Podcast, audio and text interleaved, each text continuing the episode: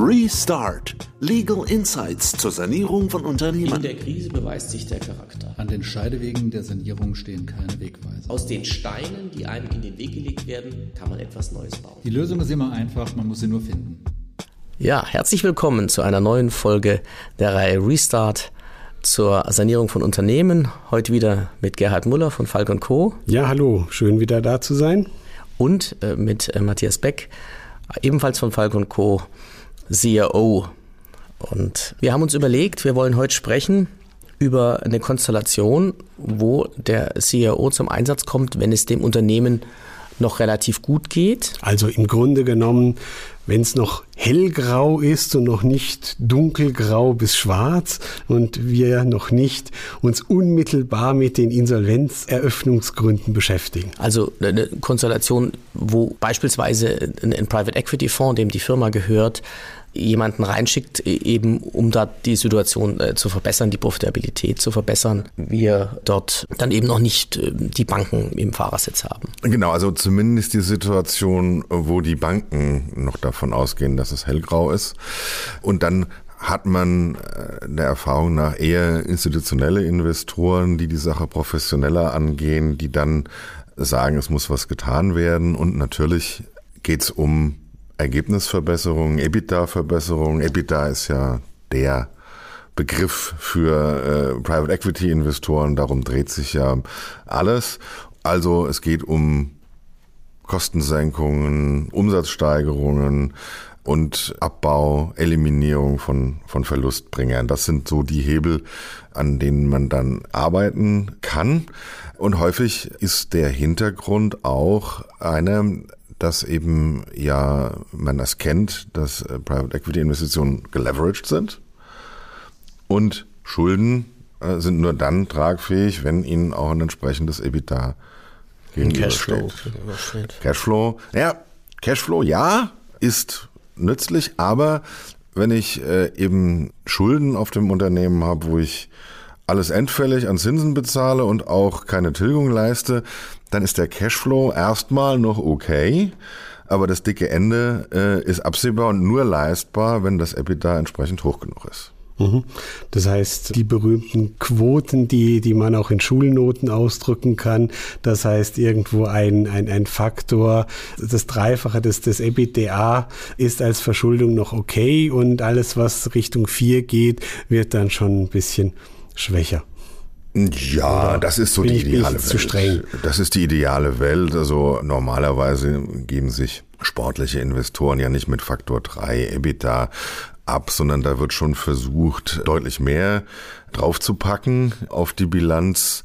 Und das ist dann auch der Kern des Problems. Das bedeutet, wenn ich vorhin sagte, hellgrau, dann heißt es, die Banken sehen das noch hellgrau. Wenn ich in ein Unternehmen hineinkomme und feststelle, ich habe schon 20 Prozent EBITDA-Marge. Ja? Das ist ja ganz ordentlich. Das würde man meinen. Aber wenn man auch nur entfernt in die Nähe einer Schuldentragfähigkeit kommen wollte, brauche ich aber 30 Prozent EBITDA-Marge. Dann liegt der Verdacht nahe, dass das Kernproblem des Unternehmens nicht die EBITDA-Größe ist, die kann man vielleicht noch verbessern, sondern dass das Kern des Problems die Verschuldung ist. Man hat zu teuer gekauft. Wir kommen ja aus einer Phase mit fantastisch hohen Kaufpreisen. Ich mache ja viel, viel Unternehmens.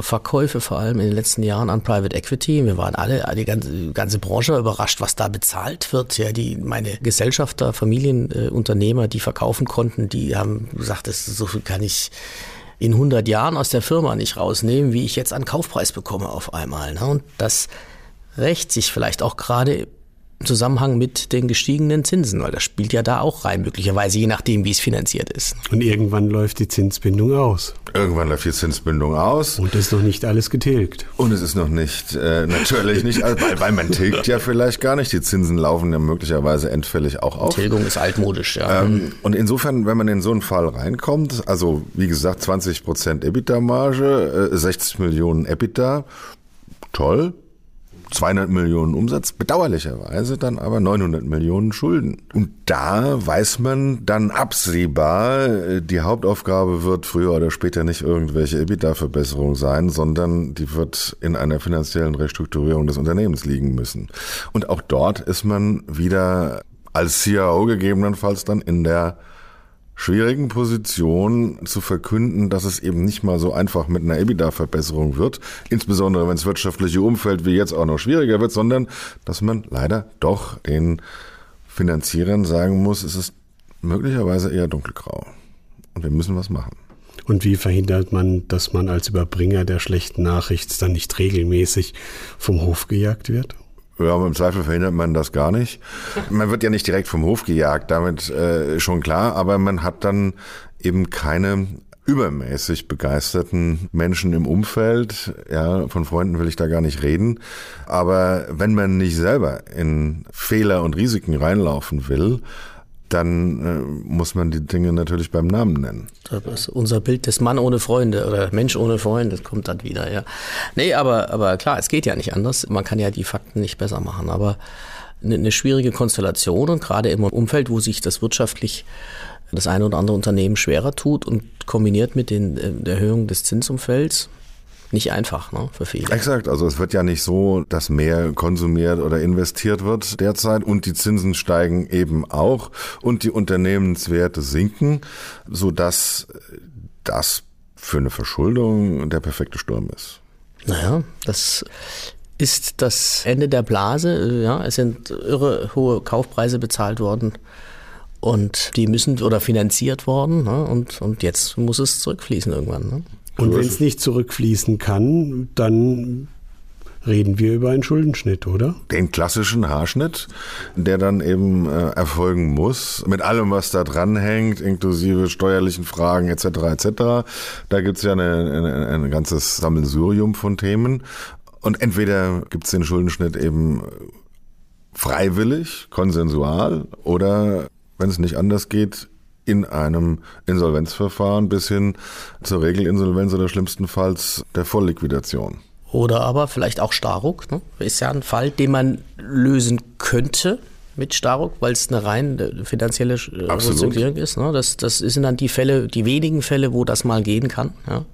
Exakt, also da kann man den entsprechenden Druck ausüben. Häufig laufen ja Starrung-Verfahren dann nicht bis zum gerichtlichen Ende durch, sondern alleine die Drohung mit dem Starrung-Verfahren bringt dann beteiligte Gläubiger insoweit zur Vernunft, dass sie sich nicht querstellen. Ich glaube, dass das wahrscheinlich der größte Effekt von dem Ganzen ist. Ne? Ich glaube auch, weil aus meiner Praxis muss ich zugeben, kenne ich gar nicht so furchtbar viele Starrung-Verfahren. Ja, ja, aber, aber es, äh, manchmal reicht's ja, es ist wie die nukleare Abschreckung. Ne? Es, es reicht, dass es, dass es theoretisch äh, denkbar wäre und dann diszipliniert das schon.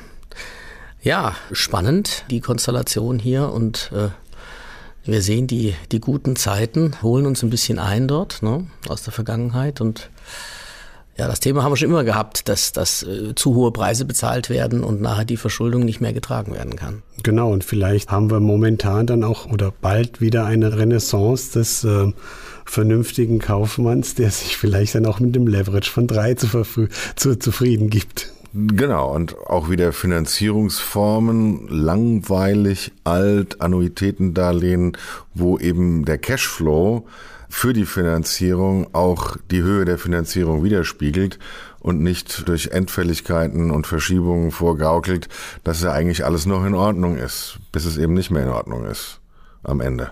Ja, es geht zurück zu den alten traditionellen Formen. Ne? Ja, sehr spannend. Vielen Dank. Ja, vielen Dank. Sehr gern. Dann äh, bis zur nächsten Folge äh, wieder in der, in der gleichen äh, Konstellation. Ich freue mich schon. Ich auch. Bis dahin. Ich auch.